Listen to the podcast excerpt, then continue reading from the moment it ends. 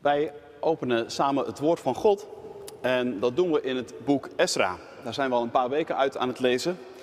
Voor wie er zomaar een beetje invalt vanmorgen, het boek Esra is geschreven nadat Israël uit de ballingschap terugging naar het land waar ze 70 jaar daarvoor uit waren weggevoerd. En Esra vertelt over hoe dat gaat. De wederopbouw van eh, Israël, van Jeruzalem en in het bijzonder ook van de tempel, het teken van Gods aanwezigheid. Twee weken geleden ging het erover dat dat niet helemaal vanzelf ging met het bouwen van die tempel. Maar nu is het dan toch eindelijk zover, het is klaar en er wordt een groot feest gevierd. Dat horen we in Esra 6. En daarna een fragment uit de brief die Paulus schrijft aan de Corinthiërs. Want het feest dat gevierd wordt is het Pesachfeest, het paasfeest. En op een heel aantal plekken in het Nieuwe Testament, onder andere in 1 Korinthe 5, komt dat Pesachfeest terug. Horen wij samen het woord van God. De oudsten van de Joden maakt, bouwden en maakten goede vorderingen onder de profetie van Haggai, de profeet, en Zacharia, de zoon van Iddo. Ze bouwden en voltooiden het overeenkomstig het bevel van de God van Israël. En overeenkomstig het bevel van Kores en Darius en Artasasta, de koningen van Perzië. En dit huis werd voltooid op de derde dag van de maand Adar. Het was het zesde regeringsjaar van koning Darius. En de Israëlieten, de priesters, de levieten en de overige ballingen verrichtten de inwijding van dit huis van God met vreugde. Ze offerden ter inwijding van dit huis van God 100 runderen, 200 rammen, 400 lammeren en als zondoffer voor heel Israël 12 geitenbokken, naar het aantal stammen van Israël.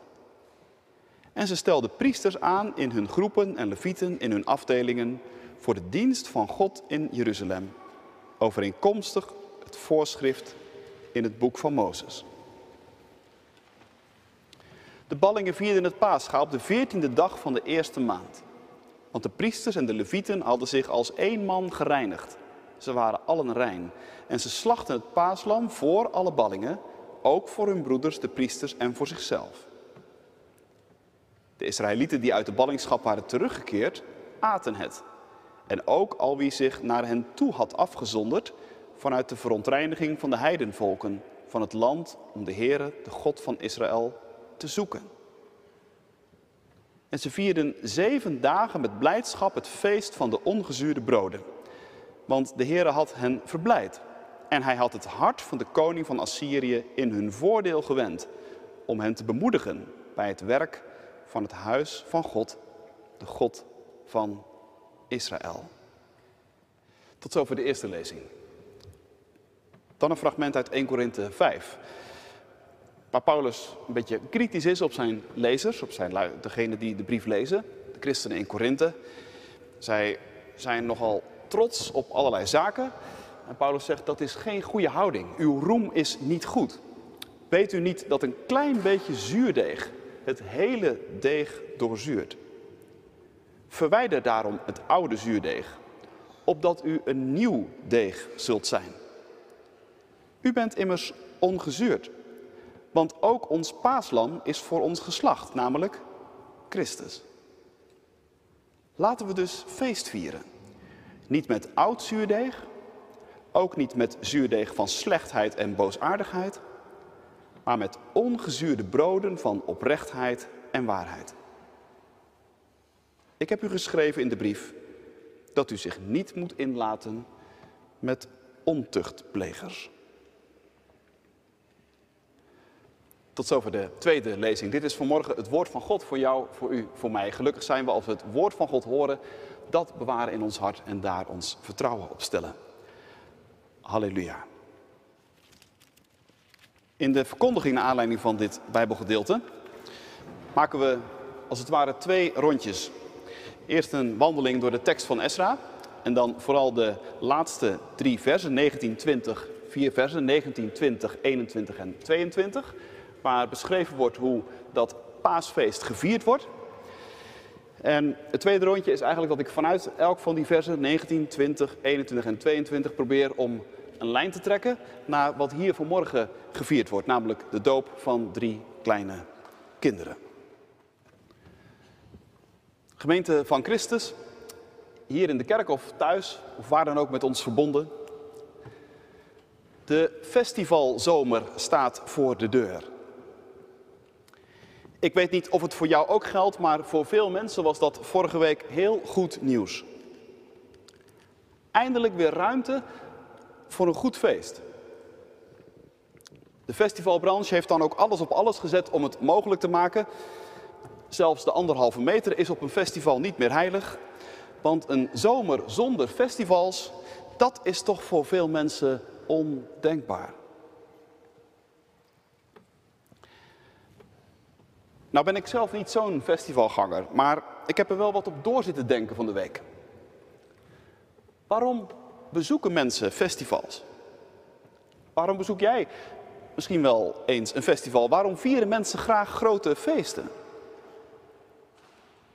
Nou ja, dat hangt er natuurlijk ook een beetje van af over wat voor soort feesten we het hebben. Maar de meeste festivals bieden toch iets van een combinatie van muziek, veel mensen bij elkaar en het gevoel dat je ergens even helemaal bovenuit wordt getild. Misschien ook wel het gevoel dat je even alles kunt vergeten. Je sores, corona, je alleenigheid, je verdriet.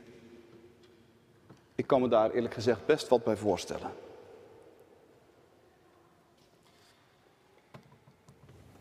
In Ezra 6 viert Israël ook een feest.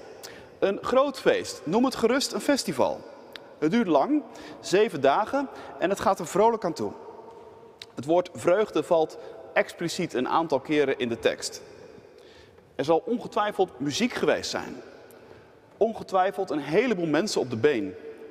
En de sfeer, die was vast magisch. Toch zijn er ook heel wat dingen die er op dit feest anders aan toe gaan dan op het gemiddelde Hollandse zomerfestival. Om te beginnen de aanleiding. Dit is een feest dat gekoppeld is aan een heel speciale gebeurtenis. Het is een inwijdingsfeest ter gelegenheid van de voltooiing, het afkomen van de herbouw van de tempel. Want zover is het nu toch inderdaad eindelijk. Twee weken geleden hoorden we hier in de kerk inderdaad dat het er een poosje behoorlijk omspande. En dat het nog maar de vraag was of die tempel ooit af zou komen. Vanwege alle gedoe en alle tegenwerking. Maar de profeten Haggai en Zacharia brachten de moed er weer in, brachten de moraal op peil en nu is het dan ook eindelijk af. En ter gelegenheid van de inwijding van het nieuwe godshuis wordt het Pesachfeest, het paasfeest, gevierd. En dat is een feest, misschien weet je dat, met oude papieren. En bij dat feest hoort een heel expliciet verhaal. Het is het feest dat gevierd werd bij de uittocht van Egypte. En je weet denk ik dat het volk van Israël daar heel lang geleden een hele lange tijd een slavenbestaan leidde. En dat God hen daar op een goed moment op een bijzondere manier uit lostrok, uit bevrijdde. Hij haalde hen weg onder de knoet van die farao en bracht ze naar het beloofde land. Pesach is dus niet zomaar een feest. Pesach is een gedenkfeest. En een gedenkfeest, dat is iets anders dan een vergeetfeest. Een gedenkfeest gaat over de grote daden van God die hij ooit gedaan heeft. En dat vier je om te zien wat hij vandaag aan het doen is. En om erop te vertrouwen dat hij dat in de toekomst nog steeds doen zal. Een gedenkfeest vertelt je dus wie je bent. Een gedenkfeest is een spiegel, zou je kunnen zeggen. Een gedenkfeest gaat over identiteit. Over de gebeurtenissen die jou hebben gemaakt tot wie je bent. Over het verhaal dat je gevormd heeft. En dat je te belangrijk vindt om te vergeten. En daarom vier je het. Jaar in, jaar uit. Daarom viert Israël Pesach. Pesach gaat over bevrijding. Wij zijn niet langer slaven. Dat is het eerste. En als je zo'n feest gaat vieren, dan hoort daar voorbereiding bij. Dat is het tweede wat opvalt. De priesters en de levieten staat er, dat zijn dus degenen die daar de leiding hebben bij dat feest, die reinigen zich. Ze wassen zich, ze trekken passende kleren aan. En dat doen ze niet voor niks, dat doen ze om dat feest zo goed mogelijk te kunnen vieren. En nog iets opvallends daarbij, ze doen het, staat er als één man, voor alle ballingen. Wat zij doen heeft dus iets representatiefs, zou je kunnen zeggen. Ze doen het niet voor zichzelf, maar ze doen het voor het geheel, voor de rest van het volk. Ze reinigen zich, ze slachten het paaslam, dat hoort ook bij Pesach. En dat doen ze niet voor zichzelf, maar voor en namens het hele volk.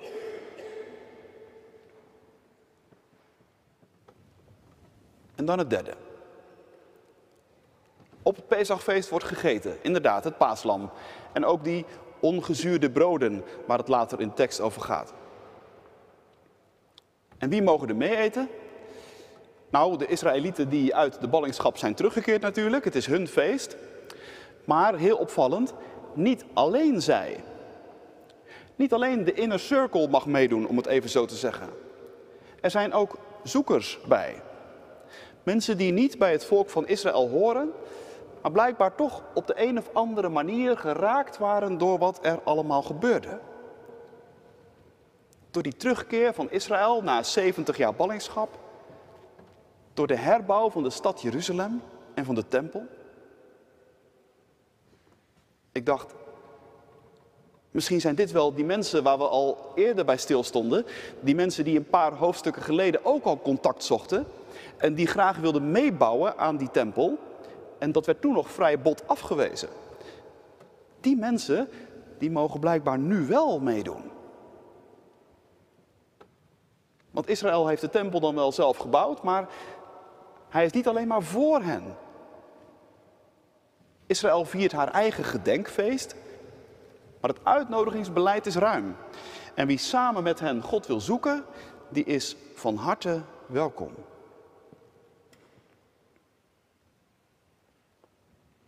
En zo ten vierde wordt het een blij feest. Zeven dagen lang. Verschillende keren wordt onderstreept hoeveel vreugde er is. En waarom is er zoveel vreugde? Omdat het in dit feest niet om henzelf draait, maar omdat het een feest is wat hen als het ware boven henzelf uittilt. Een feest om de vreugde om wat God heeft gedaan.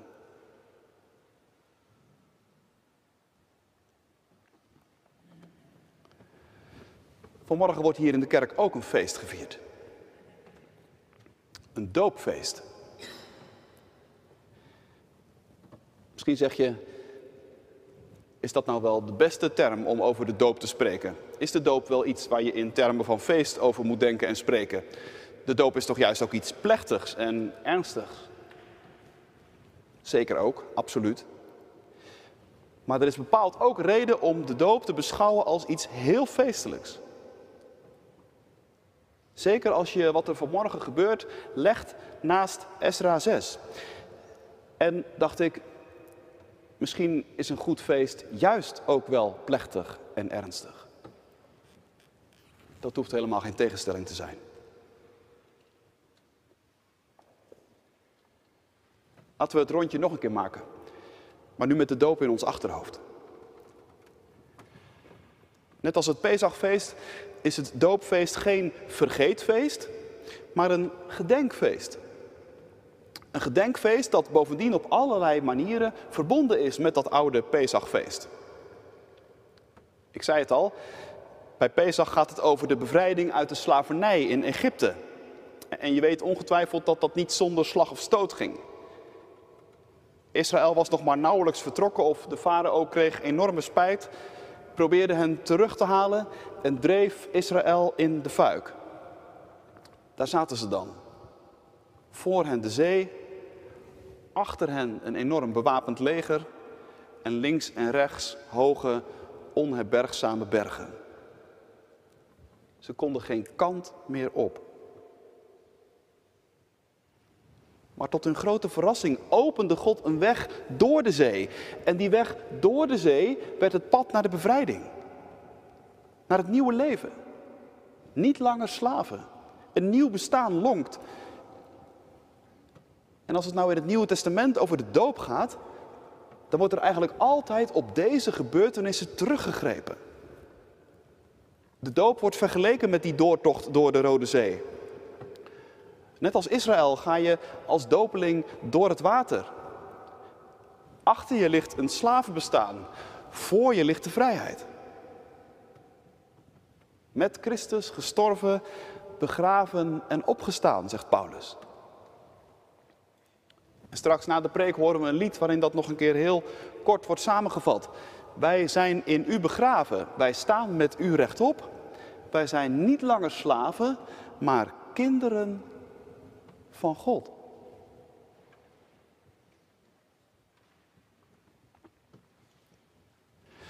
Tijdens de gesprekken die we met elkaar altijd hebben voorafgaand aan een doopdienst, komt het eigenlijk altijd wel een keer ter sprake. Afgelopen woensdag ook. Dat het ergens ook toch wel zo lastig is om je voor te stellen dat die grote woorden over bevrijding en over slavernij, dat die op de een of andere manier op jouw onschuldige kleine kind zouden slaan. Is het niet gewoon voldoende om de doop te zien als een welkomstfeest? Gewoon welkom in het leven. We vieren dat je er bent. Ah, natuurlijk is er alle reden om de komst van nieuw leven in je gezin of in het midden van de gemeente te vieren. Dat doen we dan ook. Maar de doop vertelt ons toch nog echt iets meer.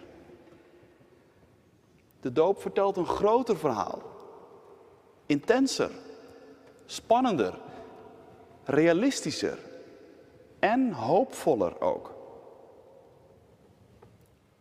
Want laten we eerlijk zijn, deze wereld waarin wij leven, deze wereld waarin onze kinderen worden geboren, dat is geen neutrale, onschuldige plek. En jij en ik, wij zijn geen neutrale, onschuldige mensen. Dit is een wereld waarin allerhande machten rondgaan. Dat is een woord wat in het Nieuwe Testament ook heel vaak gebruikt wordt. Machten. Beetje abstract voelt dat altijd. Maar ergens is het ook een woord dat wij allemaal aanvoelen. Machten. Invloedssferen die aan je trekken en je duwen.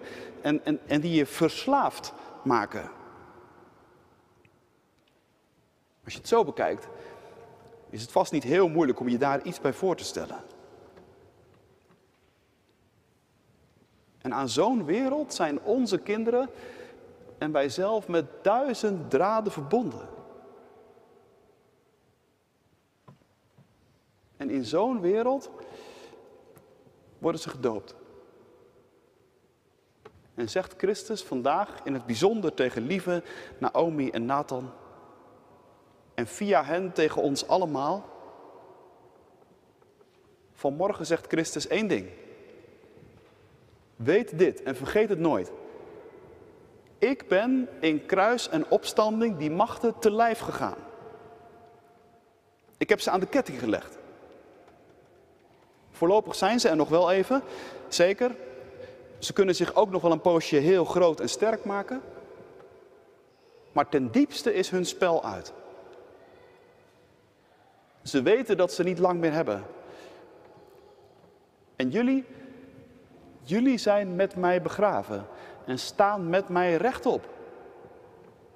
Jullie zijn van al die machten geen slaaf meer, maar kind van God.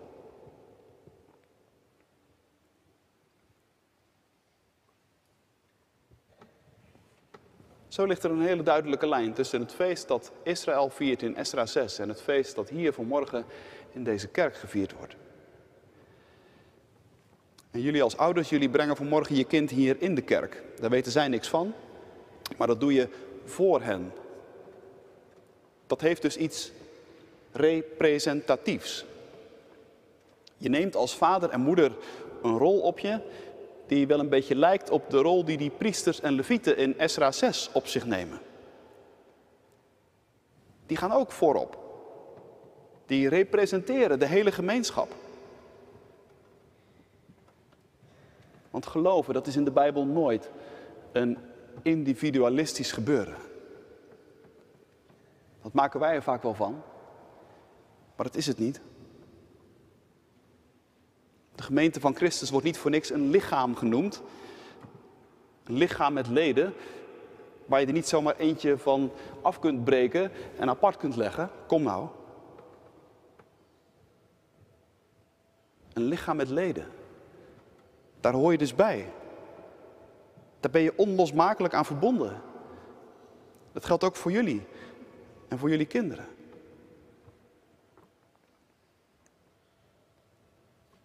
En bij dat representatieve van die priesters, daar, daar lazen we ook dat daar reiniging bij hoort.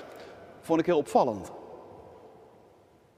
Als geen ander weten blijkbaar die priesters en die levieten dat een goed feest ook zomaar verstoord kan raken. En dat het bederf van het beste het slechtste is. Prachtig eigenlijk om zo via die bril een keer te kijken naar je eigen rol als opvoeder. Opvoeden is een reinigende taak, zou je kunnen zeggen. Dat geldt voor als je zelf kinderen hebt, maar je hoeft niet eens zelf kinderen te hebben. Als je onderdeel bent van de gemeente en je hebt zelf geen kinderen, dan ben je op een bepaalde manier ook opvoeder. Zo werkt dat. En opvoeden is een reinigende taak. Je bent alert op alles wat de feestvreugde kan verstoren. Op alles wat de neiging heeft om tussen kinderen en de belofte van God in te gaan zitten wrikken. En ik denk eigenlijk, je kunt kinderen geen betere dienst bewijzen dan alles, en dat is echt heel veel, dat kleine slaafjes van ze wil maken, op zijn minst aan banden te leggen. En misschien ook af en toe eens gewoon weg te doen. Uit je gezin. Of uit je huis. Ga met die blik eens door je leven. Ga met die blik eens door je huis. Daar knappen je kinderen van op. En kijk er niet gek van op als je zelf als volwassene van zo'n reinigingsbeurt ook opknapt.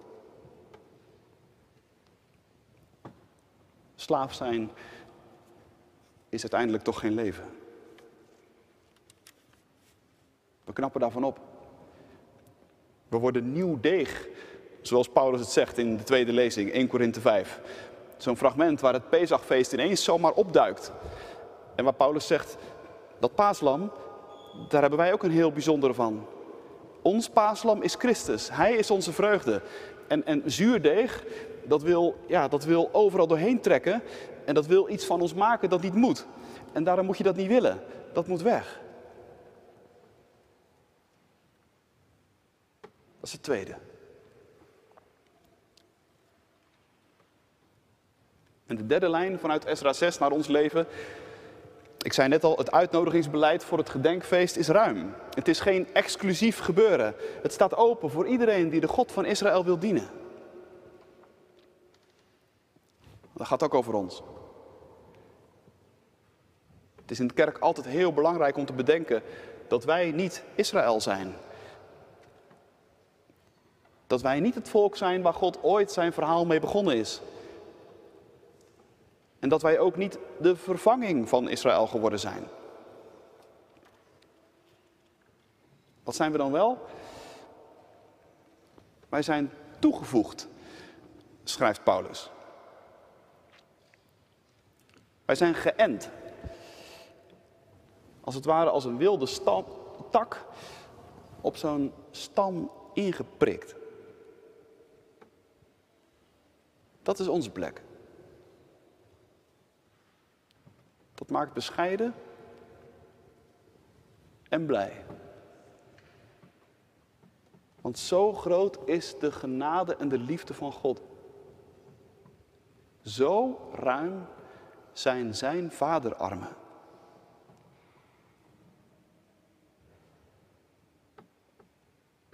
En daarom is er de vierde lijn ook alle reden om de doop een feest te noemen. Een vreugdefeest om wat God aan het doen is in onze levens. In de levens van jullie kinderen, in de levens van ons allemaal. Want net zoals hij de handen van Israël sterk maakte bij de bouwen, het bouwen van die tempel, zo houdt hij ook ons als gemeente in stand. Zo houdt hij ons gaande. Zo breidt hij zijn koninkrijk uit. En zo zet hij ons ertoe aan om daar onze beste krachten aan te geven.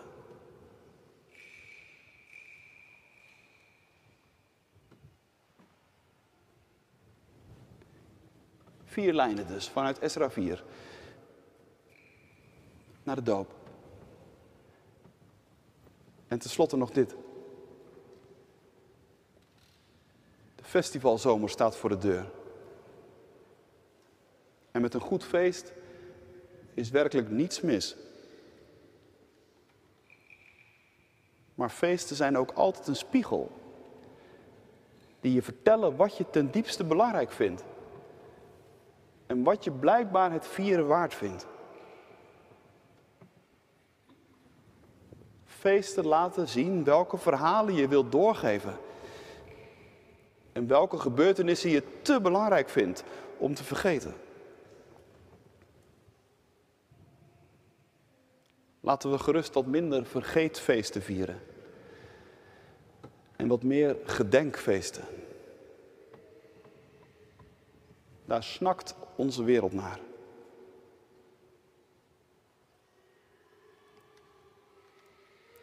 Iemand die dat besef regelmatig in zijn teksten laat doorklinken, is Bono. Ook nu weer. Heel opvallend in het lied dat hij schreef voorbij het EK. Hele vreemde tekst eigenlijk voor een voetbalfeest. Tekst vol religieuze verwijzingen. Het lag al even op de plank. Het werd geschreven kort na de brand in de Notre Dame. In het midden zitten een paar opmerkelijke zinnen die je nou op een lied over het EK niet bepaald verwacht. Het gaat over gebroken klokken en over een gebroken kerk. Het gaat over een hart dat pijn doet, maar niet te min klopt. En dan de zin dat from a broken place the victory is won. Dat vanaf een gebroken plaats de overwinning wordt behaald. Fascinerende zin. In de kerk weten wij dat als geen ander. Het kruis van Jezus Christus, onze Heer. De gebroken plaats bij uitstek. Van daaruit gebeurt de overwinning. Jezus leeft. En wij met Hem. En zijn gedenkfeesten zijn werkelijk de beste feesten die je vieren kunt. Amen.